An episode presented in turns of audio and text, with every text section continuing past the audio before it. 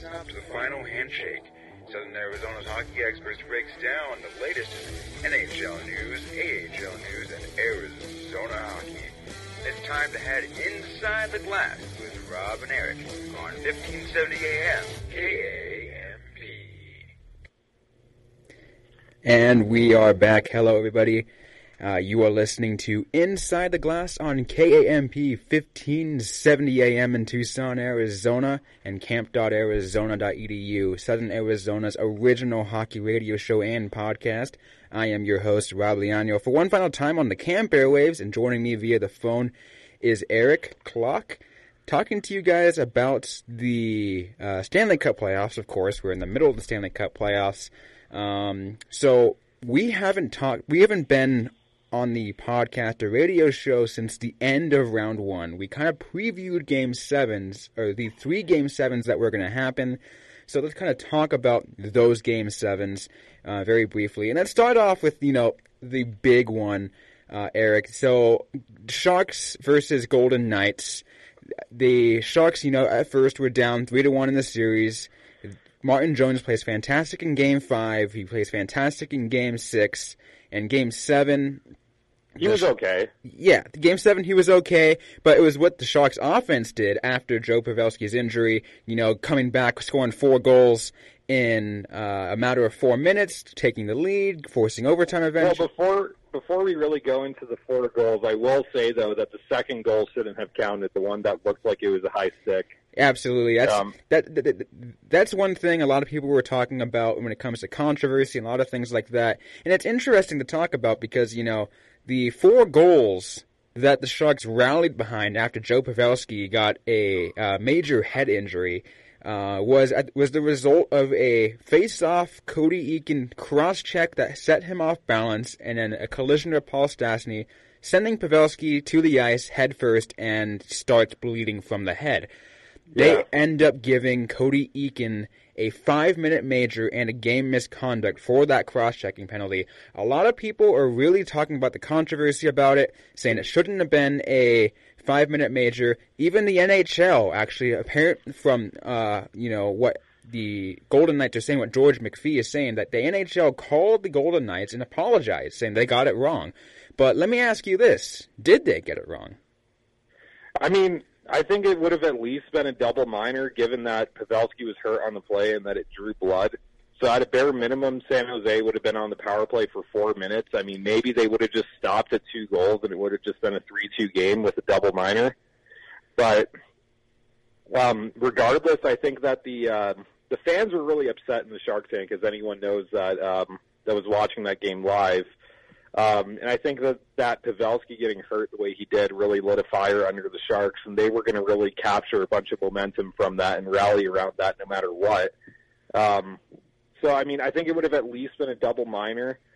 Um, I don't agree with the league calling George McPhee and saying that they got the call wrong. I think that they should have just let it be. Um, because you know, I I tweeted about it on Twitter. Um, Rob retweeted it. It was on the Inside the Glass uh, Twitter account, I believe. And I think a big reason why it ended up being a major was uh, the situation the game was in. I mean, the Golden Knights were up three nothing with ten minutes left in that game, and they had no reason to be taking liberties um, like that, the way that they did with Joe Pavelski. You know, so um, I think that's a big reason why the there was a major penalty on that play. You know, uh, refs make calls based off of contextual factors all the time, and you know, like that's why they don't really call penalties in overtime. And based off of the contextual factors there, I think that it contributed to it being a major penalty.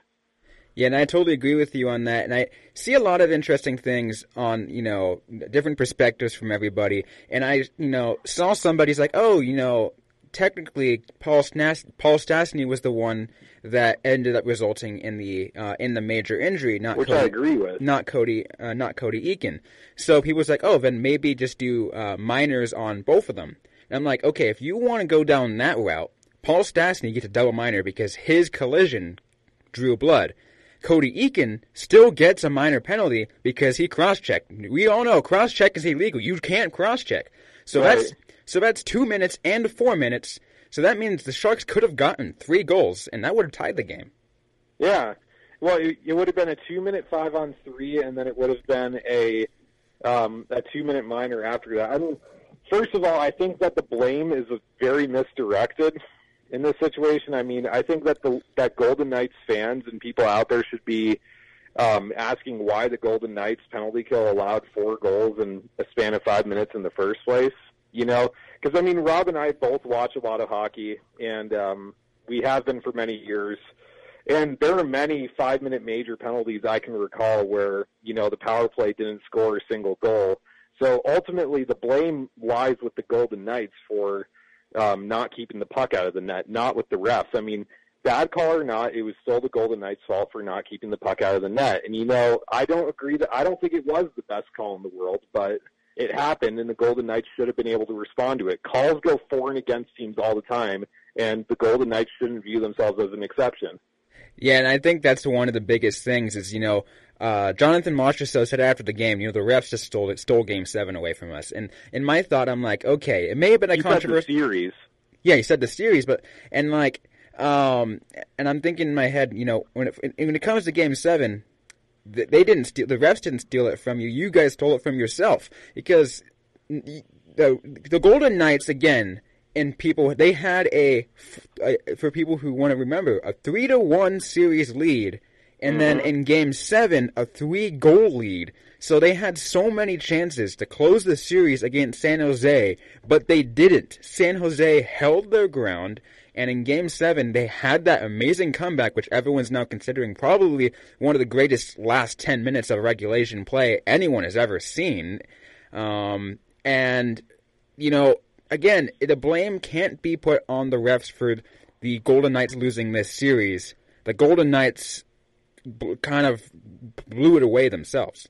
Yeah, they did. I mean, like you said, they had three chances to win that series and close it out. Three separate games where they could have won in advance. Um, they had the three nothing lead with just ten minutes left, and then their penalty kill couldn't keep a puck out of the net because bad calls happen all the time. They do. It's just that's just how sports go. You know what I mean?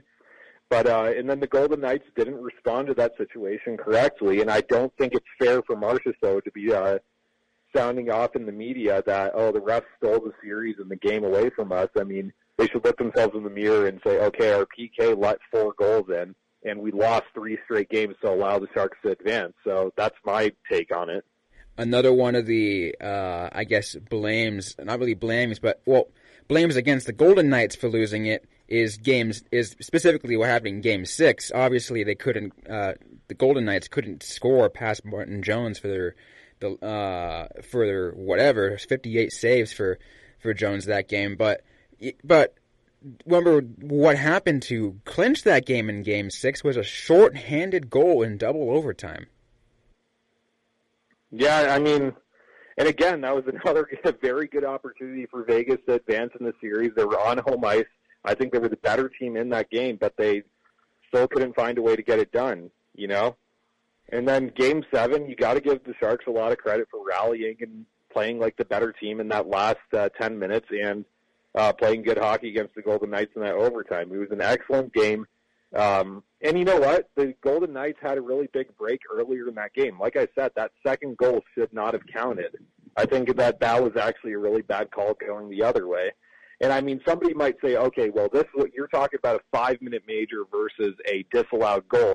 But when the refs called that five minute major, they didn't know that the Sharks were about to pump four goals into the back of the net. You know what I mean? So I think bad calls went both ways in that game, to be perfectly honest with you. Absolutely. Again, I, I I like that reference that you're making that the refs didn't know that like that the Sharks would have just you know rallied because not I think only what once or twice has a team scored four goals in the same power play, and I think one of the major factors of it, and obviously I will say you know as a from a Sharks fan perspective, it's rallying behind your captain. The Sharks captain goes out for major head injury, and you see Logan Couture and Joe Thornton kind of you know really pump the gas and actually try to take a win in honor of their fallen captain. Yeah, I mean, it's one of their best players, too. Like you said, it's the guy that wears the C. So that was going to fire the Sharks up regardless. If it was a uh, a double minor, a uh, a five on three, and then a minor after that, like you were saying earlier, regardless, the Sharks were going to rally behind that. So I think that people are honestly making too big of a deal of this call because A, the Golden Knights penalty kill should have been better, and B, I still think that the Sharks would have gotten a lot of momentum from it. And okay, really quick before we move on to the other, yeah. really quick to the other game sevens, um, just as a preview to kind of like talk about what's going on. Joe Pavelski still day to day, listed as day to day, and supposed to miss game one tonight. How does that affect the Sharks for game one against the Avs? I mean, that's a big part of their top line that's out, and we all know how uh, stacked the Avalanche are up front. Um, I think that the big thing in this series is going to be um, San Jose's depth out playing uh, Colorado's top end skill because I honestly think that Colorado has one of the best lines in hockey in uh, the Mikko Rantanen, Gabriel Landeskog, um, Nathan MacKinnon line. So I think that the Sharks are going to have to have four lines that are better and can counteract uh, the top end skill of Colorado. And if that happens, they can win the series. So missing Joe Pavelski or not, I think that they just need contributions up and down the lineup if they want to uh, beat Colorado. Because I think that's one thing that really went wrong for Calgary in that series. I mean, like Johnny Gaudreau was practically non-existent in that series, and um, there just weren't enough guys on the Flames roster that really stepped up. So I think that that's what you're going to need from the Sharks. You just need everyone to contribute, especially missing Joe Pavelski. But I think that that's going to hold true for the whole series. Absolutely. We're going to do a little more of an in-depth preview of that series in the second half of this show, but before we do that, let's go ahead and talk about really briefly the other two game sevens that happened earlier this week. Just just a brief touch on them because they weren't touched on in our last episode. And let's start because they were about to happen. Yeah, so and let's start with the uh, Boston and uh, Toronto series. Um, this was a game seven, you know, where it kept going back and forth, back and forth, back and forth, you know, game for game. And, you know, the Boston forces a game seven going back home, uh, and they just took it home like it was nothing. What were your thoughts on that? Well, I knew that Toronto was going to be in a tough spot, especially if they had to go back to Boston and play Game Seven. I don't know if you remember, but I did say in our pre-playoff show that if the Leafs are going to win the series, which I did pick Toronto, I said that if the Leafs are going to win that series, they're going to win it on home ice in six games because I'm not, I was not confident in Toronto's ability to go into uh, Boston and win a game seven, and that clearly didn't happen. You know, it was a two, it was a two-one game at one point. You know, John Tavares had the lone goal for Toronto, but just not enough of Toronto's guys showed up. That's that's just my thoughts on it, and I one of the really interesting outcomes, one of the really interesting things that's come out of the series are people now questioning um, Mike Babcock's coaching ability. People were talking about how the last five times he had a lead in a playoff series, going back to when he was a coach of the Red Wings, uh, he blew each time. So um, I don't know. Maybe they have to start looking at Mike Babcock in Toronto. I mean, I know he's a very good coach, but um, I, as a Red Wings fan, remember him blowing series leads against Chicago, against Tampa Bay. Um, so it's it's tough, you know. Um, but I just don't think Toronto showed up the way that they should have in such a big game because I think they were more than capable of beating Toronto in that series. I still think that. I mean, they won three games for a reason, but um, just not being able to close out those last two games was unacceptable for them. I think. One of the interesting things post uh, uh, in the in the in the fallout, you know, when the in the what what do they call it, like the locker cleaning media scrum or whatever, um, they kind of talked to William Nylander, and he actually says now he regrets holding out. I guess because of the effect that that kind of had on him joining back with the team, and that was already hot. Do you how how much of a factor do you think William Nylander was uh, the fact that he held out for that long and kind of joined a team that was already hot? Well, I mean, I think that the two really big things with Nylander was one, he hit the ground running. You know, he didn't attend the Leafs training camp, and no matter how good his off ice training was and how good his training away from the Leafs was, there was no way he was going to be in game shape and ready to hit the uh, and start playing in the NHL in the middle of December when he did sign.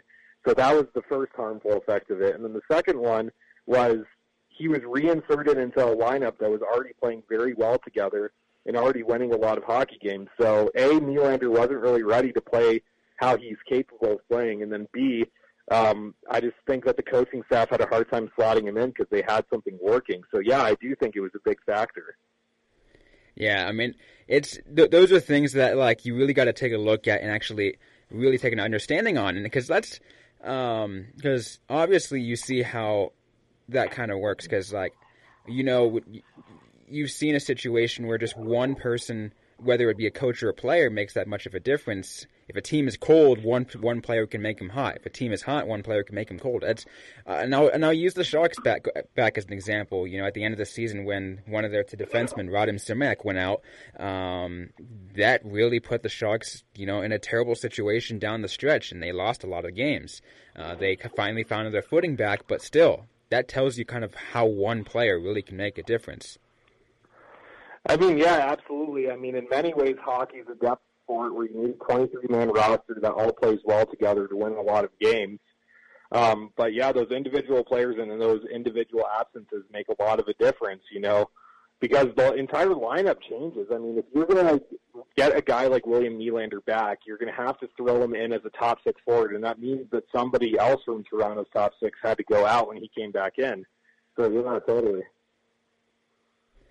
Yeah, I mean, um, I'm trying to think of any other things to talk about for this series. I mean, obviously there was uh, a lot going on. Obviously, we talked about we, we, kind of said that Toronto didn't really show up in that game seven. There's a, but um, you know, obviously I I had Boston winning this series, and I kind of expected it. And you know, in my original bracket, I had Boston going to the Cup Finals, and uh, you'll find out later on that that might not be the case anymore.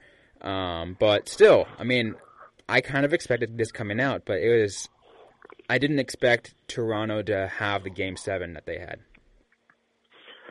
Yeah, I mean, you really would have hoped that they'd show up more than they did, but for now a third straight postseason meeting between those two teams, Toronto's uh, going home and heading to the golf tees early, unfortunately for them.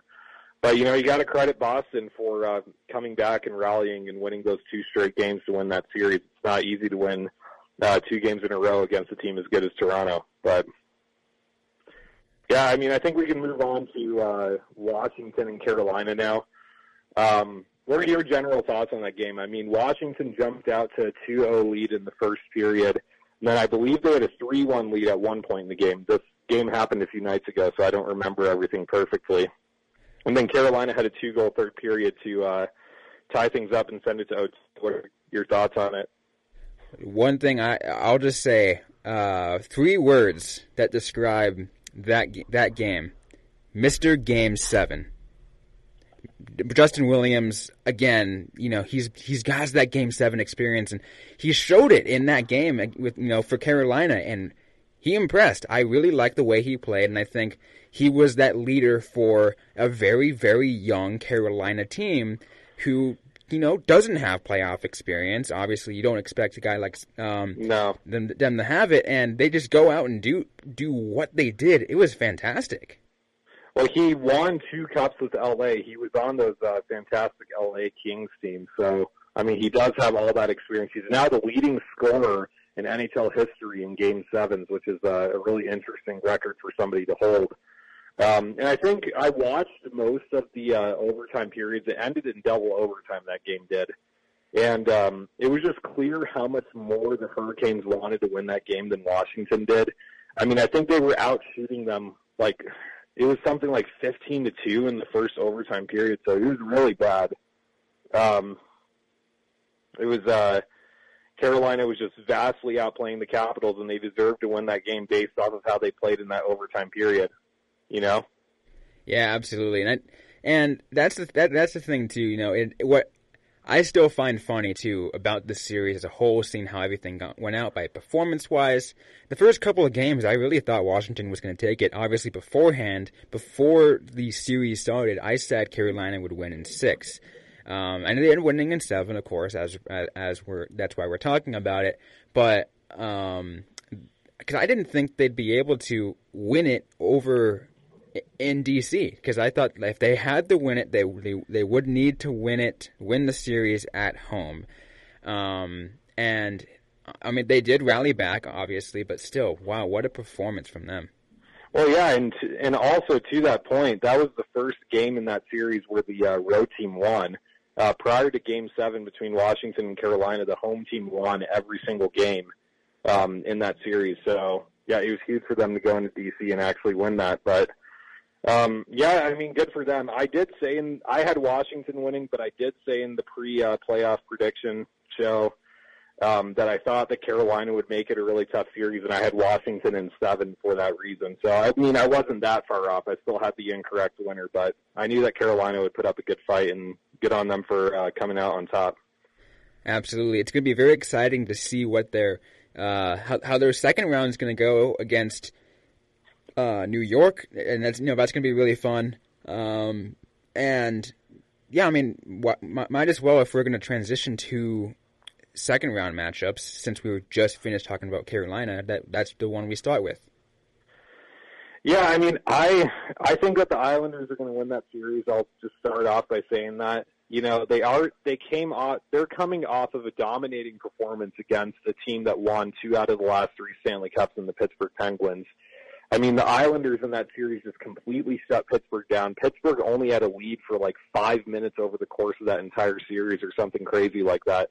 I mean, I'm not right to the exact minute, but if you look it up, it's somewhere in that neighborhood. I know that going into uh, Game Four, when the Islanders were about to sweep them, they only had a lead in that series for four minutes and some uh, number of seconds in the series.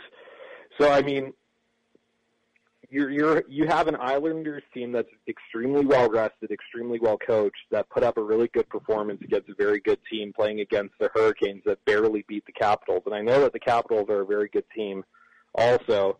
But I think that you have to give um, I think that you have to give the edge in that series to the Islanders just because of how good they were against Pittsburgh, how much more rest they have, and um, and the coaching. Barry Trotz is a huge X factor too.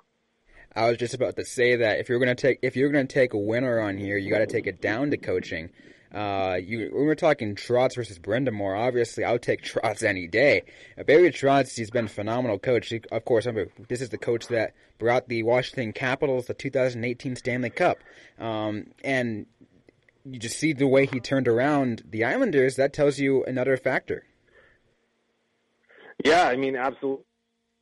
Saying pretty much over the course of this entire semester, he's pretty much a lock to win the Jack Adams at this point. Um, and when you watch the Islanders, as I've said before, you know, you can just see how well coached they are, how good their systems are, how good they are just, you know, clearing loose pucks in front of nets, you know, making sure that other teams don't really get those grade A scoring chances. I mean, they were able to neutralize Sidney Crosby in that series. Sidney Crosby only had one assist in that entire series, and it came in game four. One of the best players in NHL history, like him or not.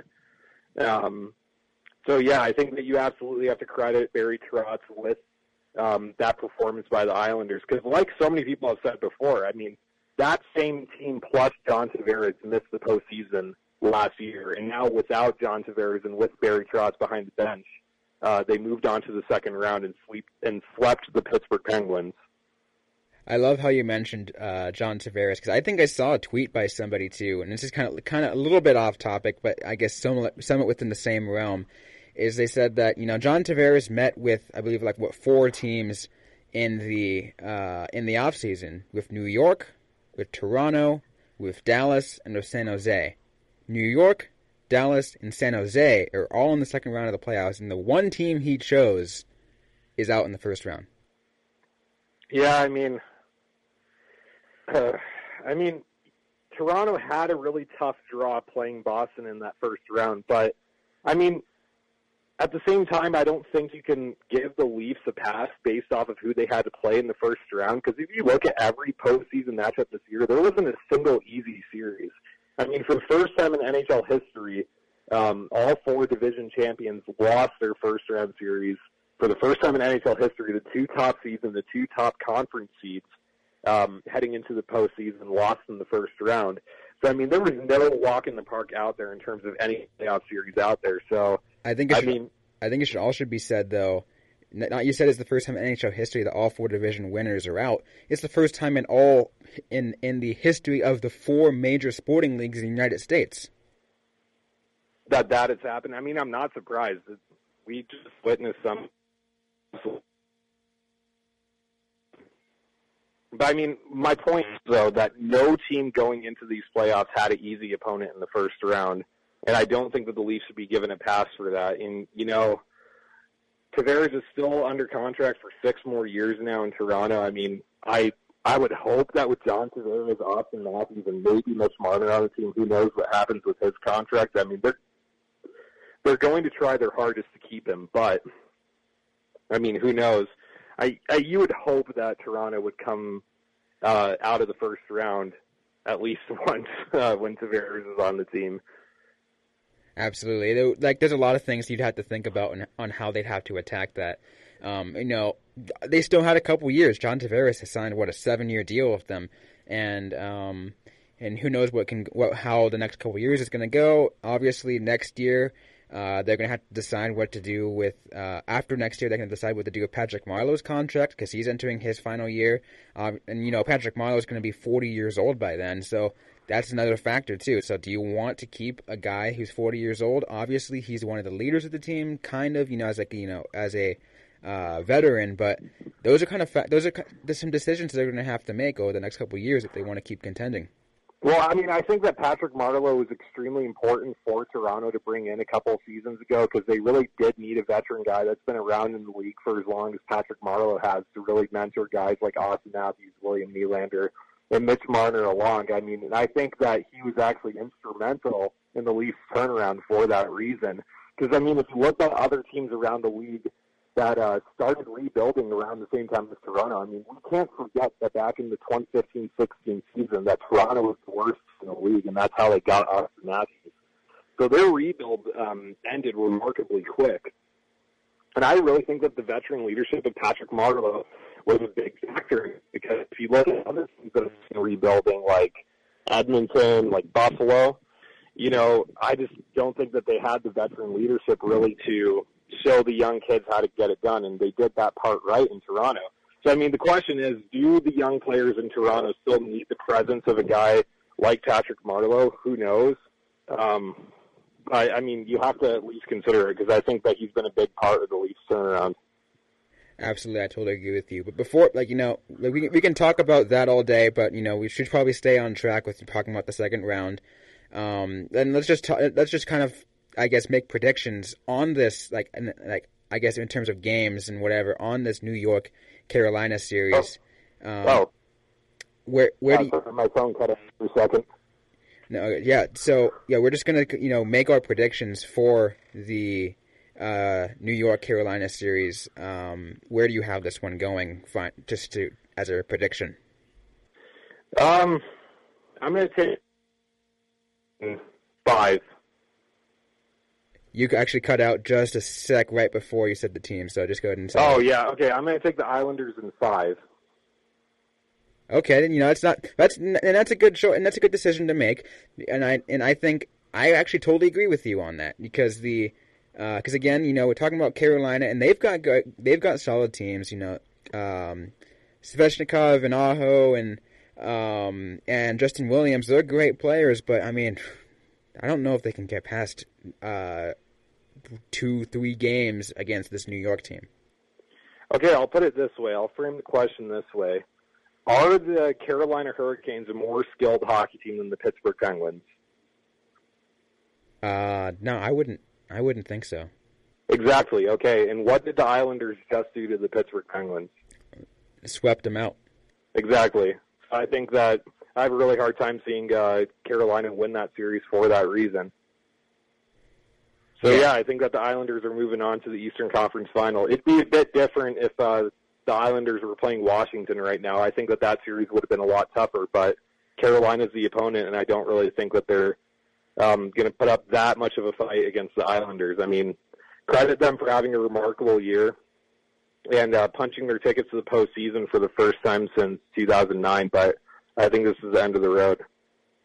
Absolutely, and I totally agree with you on that. And actually, I agree with you on the number of games too. I do believe that the New York Islanders will uh, take it in five, and I just think especially since that's on their home ice, which no no longer is at the Barclays Center. Uh, I mean, no longer at the Nassau Coliseum. It's at the Barclays Center this time, so we'll see how that turns out. But yeah, it's really interesting how they're doing that. They're they're playing at the Barclays Center for round two, and if they make it to the conference finals, it goes back to Nassau.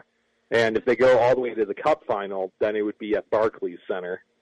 Yeah, it just it just sounds so weird to me. But hey, you know, as whatever it takes to keep their fans engaged.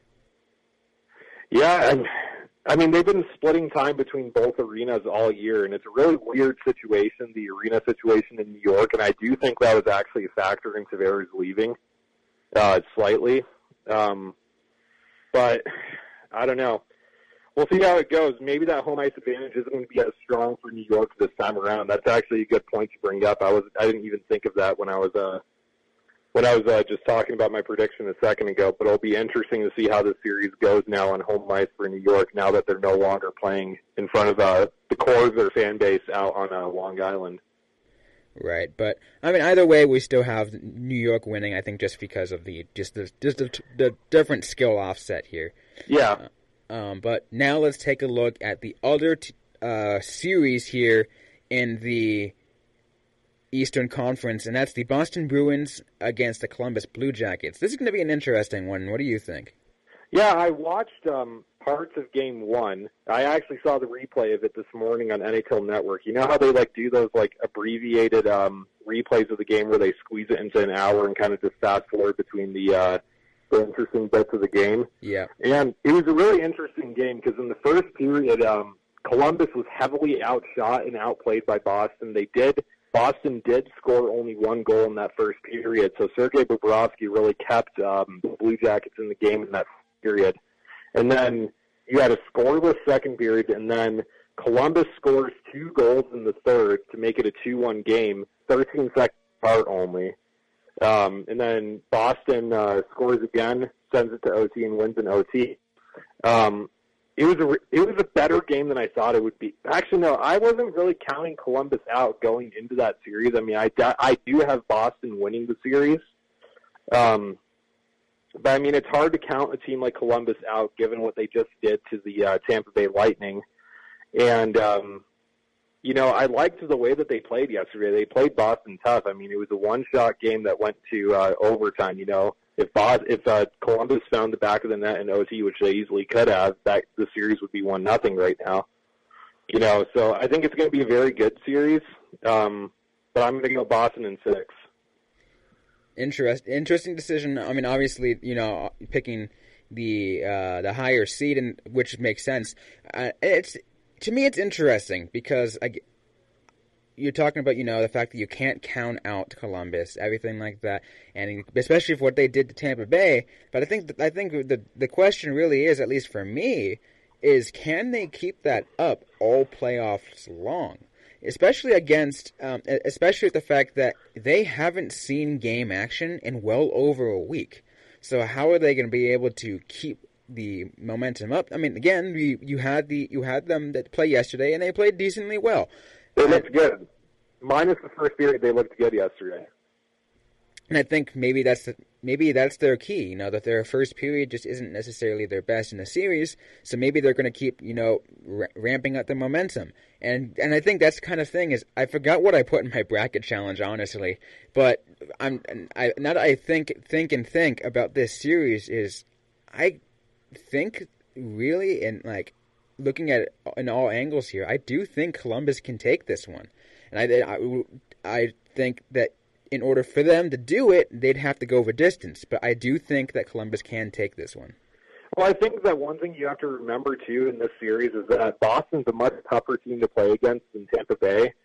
Um, you know, they're a lot more physical. They're they're a very skilled team. I mean, you had uh, Tampa Bay being upset by Boston in the second round in the original bracket. You know, when everyone expected them just to cruise past uh, Columbus. Um, so Boston's a very good team, obviously. You know, um, and they're a tough team to play against, you know, physically because they just have so much size up front. They have a lot of really physical players.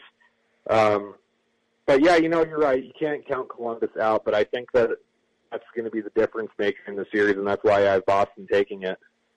All right, so you have uh, Boston in six, right? Yeah, and I did these picks before last night's game too. I did the the second chance bracket on NHL.com, so this is not me uh, retroactively uh, my picks because of what happened last night.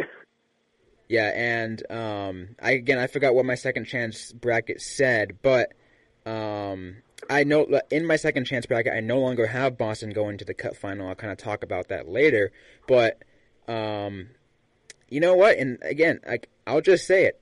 I'll say Columbus takes it in seven. Columbus takes it in seven, so then you have a uh, a New York um, Columbus conference final. That'd be a really interesting one. Two teams that a lot. Well, actually, no. People expected Columbus to be a playoff team this year, but um, no one expected New York. But that'd be a very interesting Eastern Conference final, a matchup that we've never seen before. You know, because Columbus hasn't even been past the first round at any point in franchise history until now. So yeah, that'd be interesting. But um, I'm Right. going with a uh, New York Boston Eastern Conference final. And I think the cool thing is, if you were to have a Columbus versus New York Eastern Conference Finals, we're talking about one team who's, of course, never won, and one team who hasn't won in like over 30 years. Yeah, I mean, obviously the Islanders had that dynasty back in the early '80s where they won four straight Stanley Cups, but the franchise hasn't seen much success since then. So obviously, um, there's been a lot of a lot of time between they were last when they were last a really really good team in the NHL. So yeah, it'd be cool um, it'd be cool Eastern Conference final to see. You know, a couple of new opponents, a couple of teams that haven't really have either not done anything in a while or haven't done anything ever. So that'd be cool. Boston's a different story. They've been a good team for the better part of the past decade. Absolutely. Um, so moving on from the east to the west, let's go ahead and start off with one that a lot of people are kind of dis- dismissing as a dis. I would not say uninteresting, but very disinteresting um, playoff series, and that's the Blues versus the Stars. I'm I don't know. I'm honestly not sure what to make of this one. It's kind of again to me, I'm a bit disinterested in this series. I actually think that it's a really interesting series. I was talking to my dad about the playoff series the other day, and the funny thing is, is I was actually telling him that that that is one of the series I'm most looking forward to.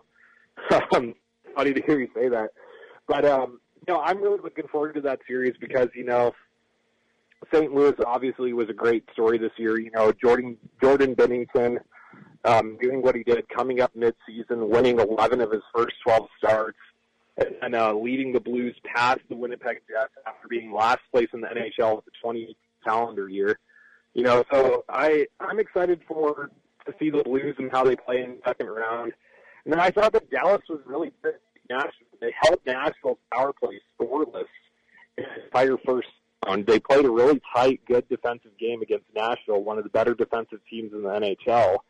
Um, so I actually think it's a really interesting matchup. And their game yesterday was good too um, St. Louis and uh, and Dallas. I mean, it was a one-one game in the second period, and then two quick goals by Vladimir Tarasenko in the third period gave St. Louis a three-one lead, and then the Stars scored in the last five minutes to make it three-two. It was a quality hockey game, and it's a really good matchup between two teams that I think are very well built. So I really like the the series, and I think that Dallas is going to take it. That's my pick. That's my uh, low seed upset pick. It's my only one of the second round where I didn't take the higher seed.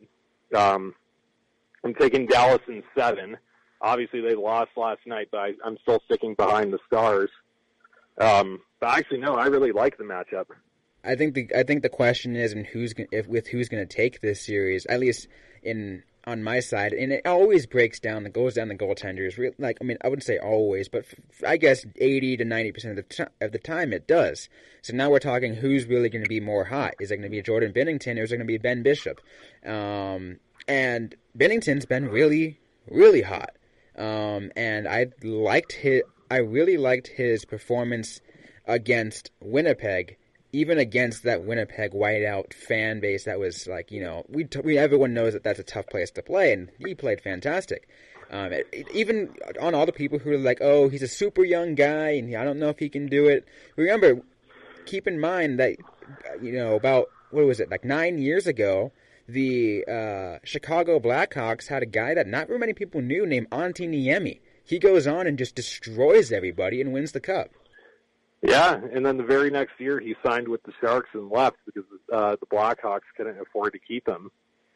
Um, but yeah, so no, you're right. That's a very good point to bring up. You know, the whole Jordan Binnington um, storyline that's going on right now. Um, and yeah, I agree with you actually to a large extent on that. I really do think that this series is going to come down to goaltending on, you know, if Jordan Binnington can outplay Ben Bishop and vice versa.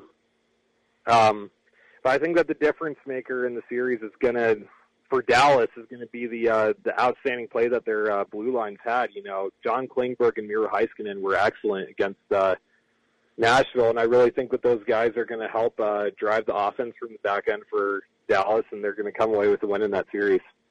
Okay, so both of us having this one going dis- the distance, because I'm going to say I have this one going to seven. However, I am going to give this one to St. Louis because I just think I'm just going to ride the hot hand with Binnington. That's just me. Like, no, and I can definitely see that. I can definitely respect that pick.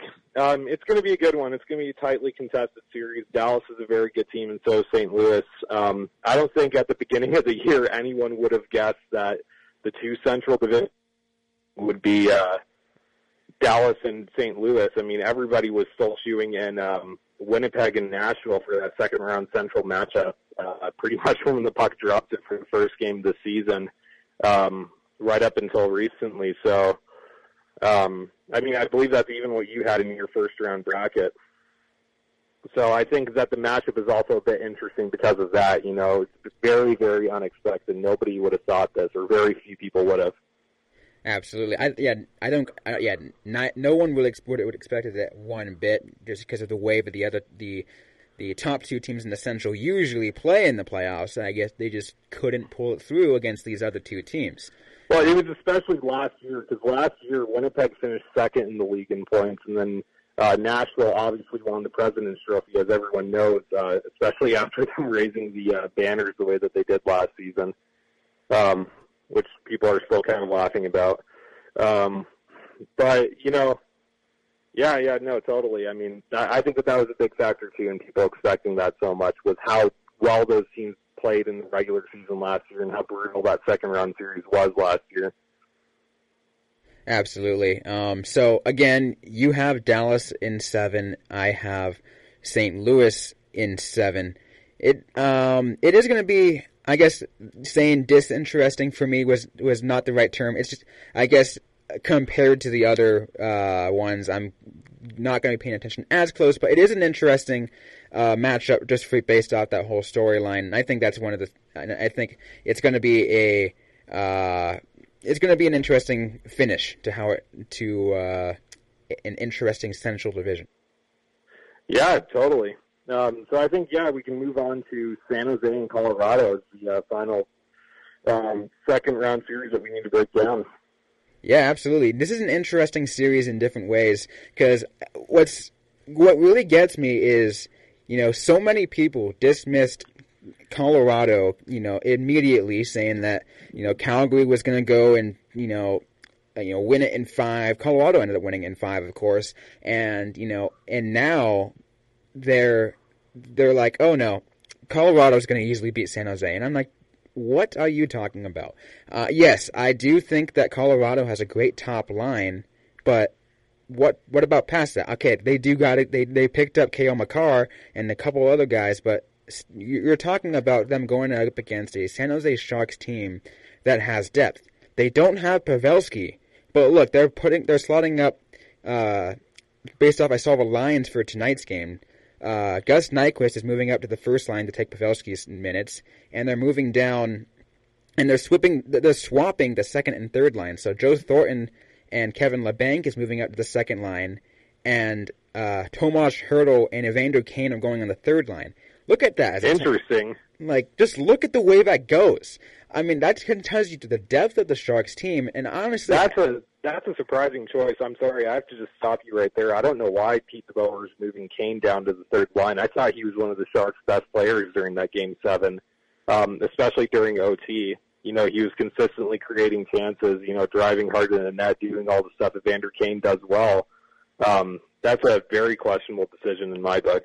I think it's just a way to shuffle it up because of what's going, I, because of the injury, not only to uh, Joe Pavelski, but also to Jonas Donskoi. Donskoi is, uh, is is not supposed to be playing in Game One either, and they're putting uh, Lucas Radillo on the second line, and they're putting in, uh, I believe it's uh, Dylan Gambrell on the fourth line because they're because they're trying to you know fill in those gaps with the kind of players that the players' style or that go on each line. Yeah, I mean, I can see that, and they're trying to spread out the lineup a bit more because they know that that uh, Colorado is going to have a really difficult time matching up against San Jose uh, once they get past their top two lines or even their top line. So, I mean, that's probably a factor in it too, in addition to um, the injuries that you mentioned to Donskoi and Pavelski. Um, but I, you know why I think a lot of people are picking Colorado to win the series? Um, I think that they're picking them to win because I think a lot of people don't like the way that San Jose won their series against Vegas. Because Vegas was really good in the three games that they beat San Jose. San Jose just looked beat down, and they were quite frankly really bad in each of those three losses that they uh, had against the Golden Knights in the first round. Um, and, and, and, deserve to win games or seven either. And again, you know who was missing in half of game two all of Game Three and all of Game Four. Oh, this isn't my opinion. I'm just saying what I think um, a lot of people are thinking around the hockey world. And again, I, I and I know that, and I'm just and I'm still pointing that out to the people who are saying that. Marc-Edouard Vlasic, guys, was not present for half of Game Two, all of Game Three, and all of Game Four, and I will keep repeating that. He played in Game Five, Sharks win. He played in Game Six, Sharks win. He played in Game Seven, Sharks win. I, I, honestly, yes, you can say that, you know, the Golden Knights were still the better team in game six and, you know, for a good part of game seven. But still, regardless of that, Marc-Edouard Vlasic's presence on the ice made a difference enough for the Sharks to come back from that 3-1 series deficit and the Sharks to come back. And I think it's going to make a big difference if you can have Marc-Edouard Vlasic paired up with the Rantanen line that's a way to stop them because he because they put they put Vlasic on to stop the Pacioretty line and it worked. Yeah, I mean, no, you're absolutely right. I mean, um, a good shutdown guy like um, like Marc-Edouard Vlasic is going to be really good and uh, key against the MacKinnon line and uh, shutting down um, one of the offense that they created against uh, Calgary. But I'm just saying that I think that's why a lot of people are picking Colorado to win this series. And then Colorado looked really good against Calgary. You have to remember that Calgary won all those games during the regular season uh, to win Western Conference for a reason. You know, they didn't get there by accident. So I mean, I think that's why a lot of people are still picking Colorado. I'm not. I'm still picking San Jose to win. I think that San Jose is the best team left in the Western Conference. Um, I think that Martin Jones is going to start playing with a bit more confidence. I think he's going to start playing a bit uh, more out of his head. You know, I think that he, his mental game wasn't the strongest in the first round, and I think with uh, a couple of wins under his belt now, those last three games in the uh, in the first round uh, is really going to help him along, and that's going to give San Jose what they need to beat the Avalanche. That's kind of my opinion. I think another thing when it comes to something like a series like this, and I didn't talk about it in any of the other series, and you know, and, and, it could be a valid point for any of them, but you know, there's that massive debate of rest versus rust. You know, of a team that has had a week off versus a team that literally just finished three days ago. Um, is there uh, is there a factor in that? I think there could be. Uh, to a point, to to an extent, you know, a team that's just really been pumping their uh, that pumping out game action for a while, or a team that's been just resting. I honestly, it's going to make things more interesting on that point. I don't think it's going to be easy for San Jose by any means, but I think it's. Uh, but I do think San Jose is the better team here, and San Jose is going to come out. Obviously, you know it's.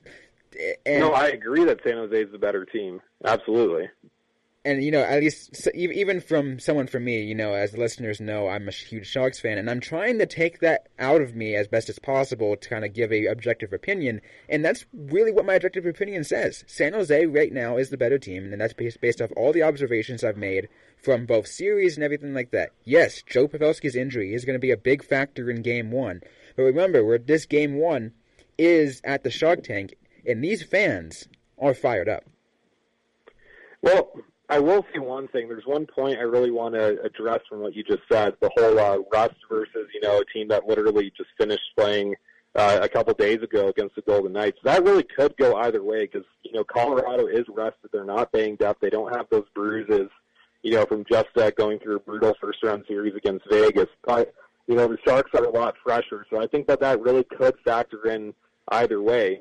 You know, because if uh, the Colorado Avalanche, Avalanche come out rusty and uh, don't come out strong against San Jose, um, it won't go well for them. But you know, obviously the Sharks are very banged up. They're missing two very important players, and I'm sure that quite a few other guys in the lineup um, aren't doing that great physically just because of how tough that first round series was against Vegas. It had the most penalty minutes out of every first round series.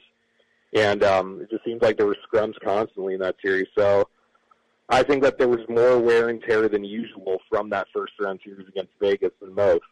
And I think the, I think that's a good point to make. And I and one of the interesting things is you know everyone knows that San Jose and Vegas, you know, they always matched up so tough against each other. It would kind of be, you know, always, even during the regular season, all during last year, it was always an incredibly tough uh, rivalry, and it's become one of the one of a it's become a premier rivalry of modern NHL, and the and I think that made a factor in how tough that series was, absolutely. And who knows how this is going to turn out now that goes shifts back to Colorado.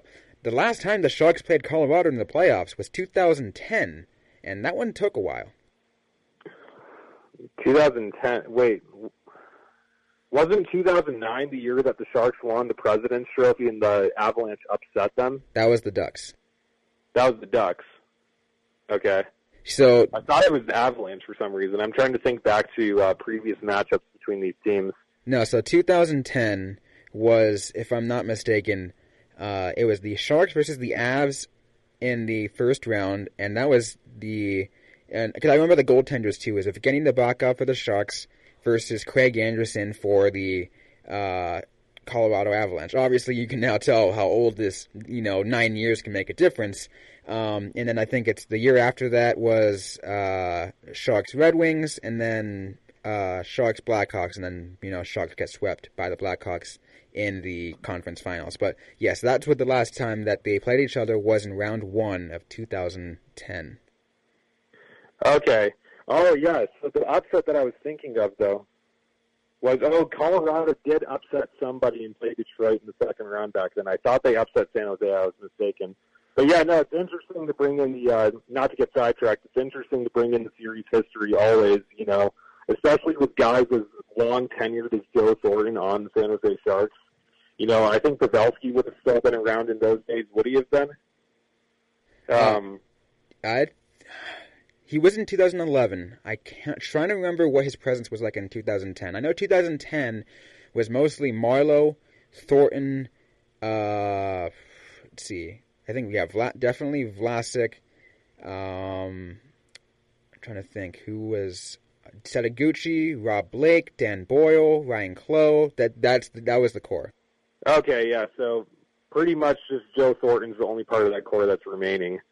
You know, but still, I mean, I think that people are being very unfair to uh, count San Jose out in that series, especially considering um, the fact that Colorado was was um, that you know even a team like Montreal in the East was better than Colorado, and Montreal didn't make the playoffs, and Colorado did. Colorado was the worst team in the regular season to make the postseason, and I know they played really well against Calgary.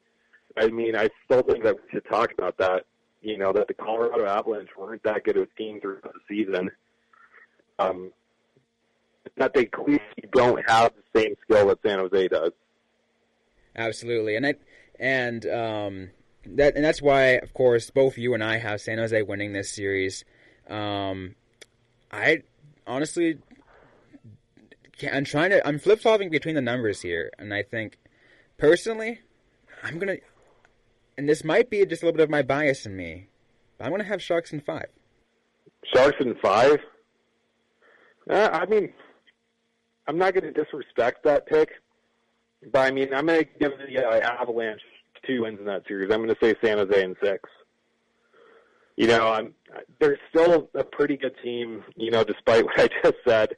Um, and they played really well against Calgary, so I feel like I have to give them a bit of the benefit of the doubt and give them a couple of wins in that series. But I still think that San Jose takes it and goes on to the Western Conference Final against Dallas. I will say this: that if San Jose or is missing Joe Pavelski long term, then yeah, I will say the Avalanche takes an extra game or two, maybe even yeah, so up to three games max. Um, but well, yeah, obviously that's that's the max number of games they could take with the Sharks still winning it. Exactly, but um, but yeah, I mean, yeah, San Jose still wins this at least regardless. Um, if Pavelski comes back for Game Two, I think the Sharks are going to be able to be ready to take it. Um, that's just me, but um, but yeah, so I have the Sharks moving on, and there's going to be a rematch in the in the conference finals between the St. Louis Blues and and San Jose Sharks. The rematch going back to the 2016 Western Conference Finals. Yeah, that's right. That's going to be an interesting matchup when that if that happens. Yeah, there's going to be a lot of um, familiarity there too, because 2016 wasn't that long ago. A lot of guys that were on St. Louis back then are still on that team, and same goes for the Sharks. So that that'll be really interesting if that's what ends up uh, happening for sure. Um, but uh, so okay, so who do you think wins the uh, Western Conference Final? Then why don't we finish off our uh, second round bracket since we both did the second chance thing?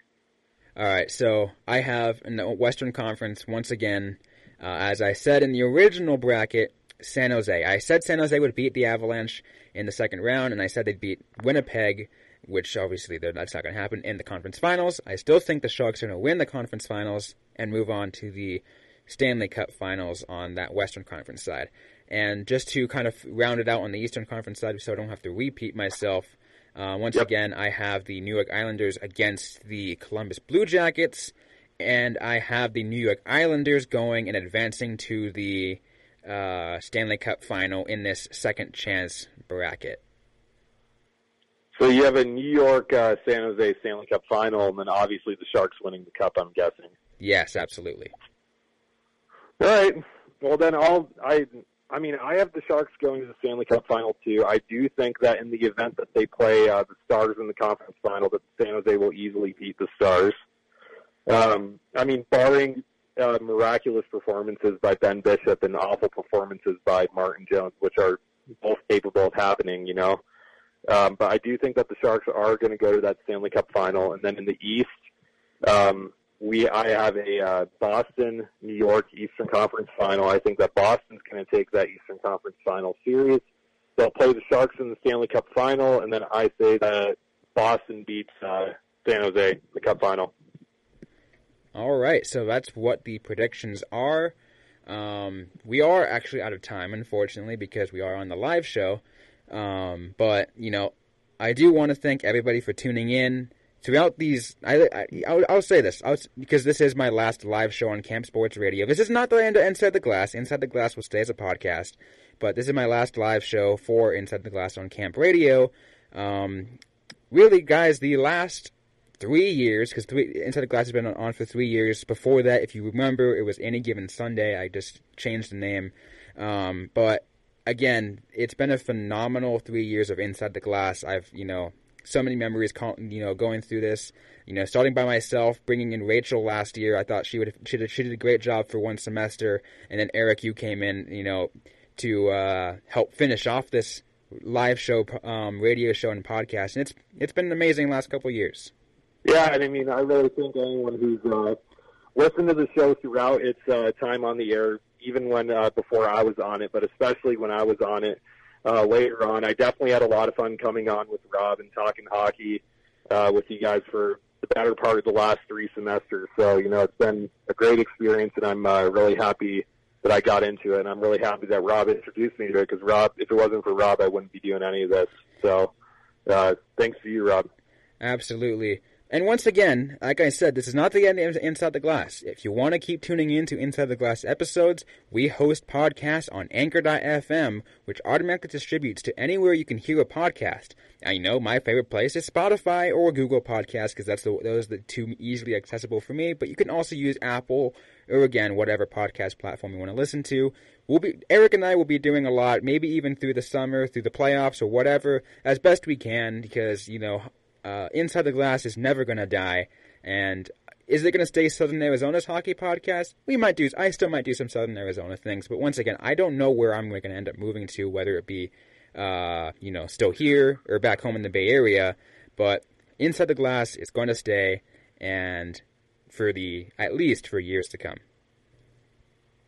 All right, yeah, great show, Rob. Anyways, once again, thanks everyone for tuning in. This was Inside the Glass on KAMP 1570 AM, and this has been Rob Liano alongside Eric Clock, and we'll see you guys on the other side.